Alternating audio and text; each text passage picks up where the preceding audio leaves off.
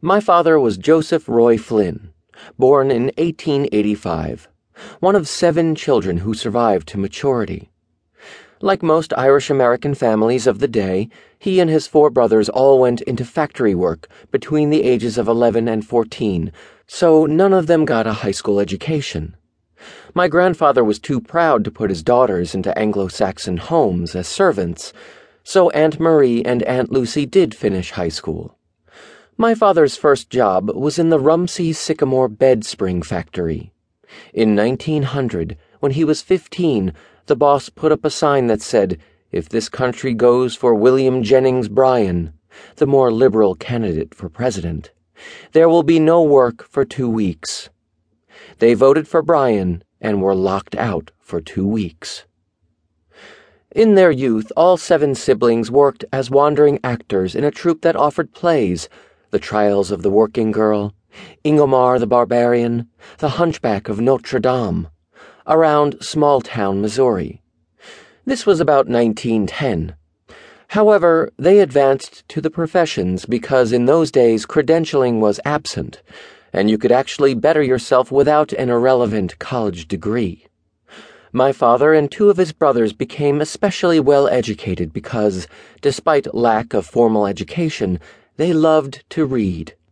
My Uncle Ed read at night on a naval ship in World War I. Family legend has it that he used a torch or flashlight. These were available by 1911, but it is possible he used a ship's lantern. As a result of his reading, he was one of six enlisted men who passed an exam to qualify for officers' training. Later, he left the Navy to become one of the most distinguished real estate entrepreneurs in Washington, D.C. He handled the famous Watergate apartments, where the break in occurred that eventually led to the downfall of President Richard Nixon. He was the only one of the boys who did not have an alcohol problem, a disease prominent among Irish American males. Read Eugene O'Neill's Long Day's Journey into Night. Uncle Henry was a distinguished journalist whose life and career were ruined by alcoholism. Uncle Jack became a naval commander who drank himself to death on Guam. I do not know whether Uncle Paul liked to read, although he did work at the Library of Congress. My own generation, with one exception, has been largely exempt, so alcoholism is not in our genes. Maybe reading is. I suspect that since we were all college graduates, the struggle to reach our potential was less grim. Perhaps it was just our professions, because in the past, the military and journalism were staffed by hard drinking men. There were no women. Journalism was on the fringe of social respectability. The police were corrupt and did not like reporters saying so, which meant there were risks.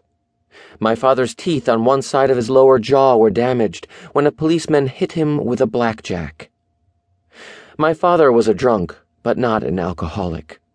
He got drunk most evenings, but was always sober the next day for work and was never jailed for public drunkenness. He often went to the police station to bail out his brothers. He was an excellent journalist, but was out of work for about six years during the Great Depression of the 1930s.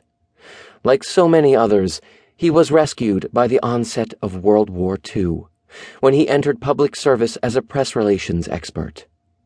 Of all the family, he loved reading the most. He became highly educated, with a vocabulary larger than my own. To show off, he would do the New York Times crossword puzzle in ink, just to advertise that he never made mistakes.